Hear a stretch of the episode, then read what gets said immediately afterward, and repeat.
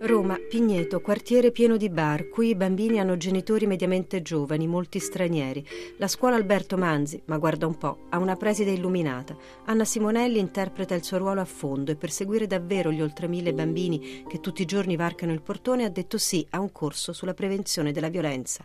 Gianni Valle, Associazione Italiana di Psicanalisi, che offre un servizio gratuito di consulenza, è la neuropsichiatra alla quale l'Associazione Zero Violenza ha chiesto di coordinare questo corso. In sala, soprattutto soprattutto donne, sedute sulle mini sedie delle elementari.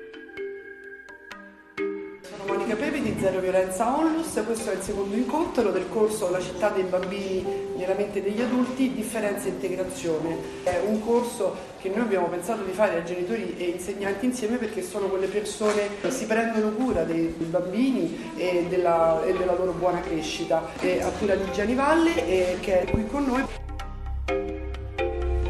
questo nostro progetto nelle scuole nasce da un'idea di prevenzione della violenza. La peggiore forma di violenza è quello di non riconoscerne l'alterità. È per questo anche che vi sollecito a intervenire.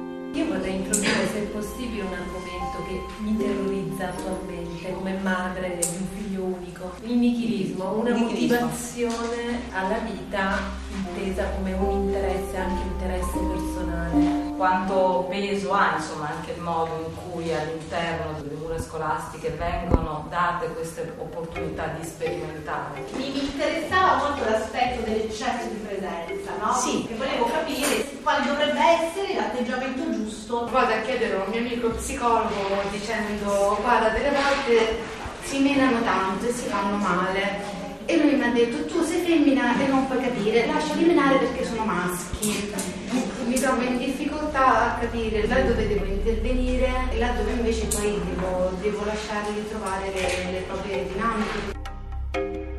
Allora, dividiamo la frase in due parti, lasciali fare e poi riflettiamo. E perché sono maschi? Perché si sa, i maschi sono aggressivi e le femmine no.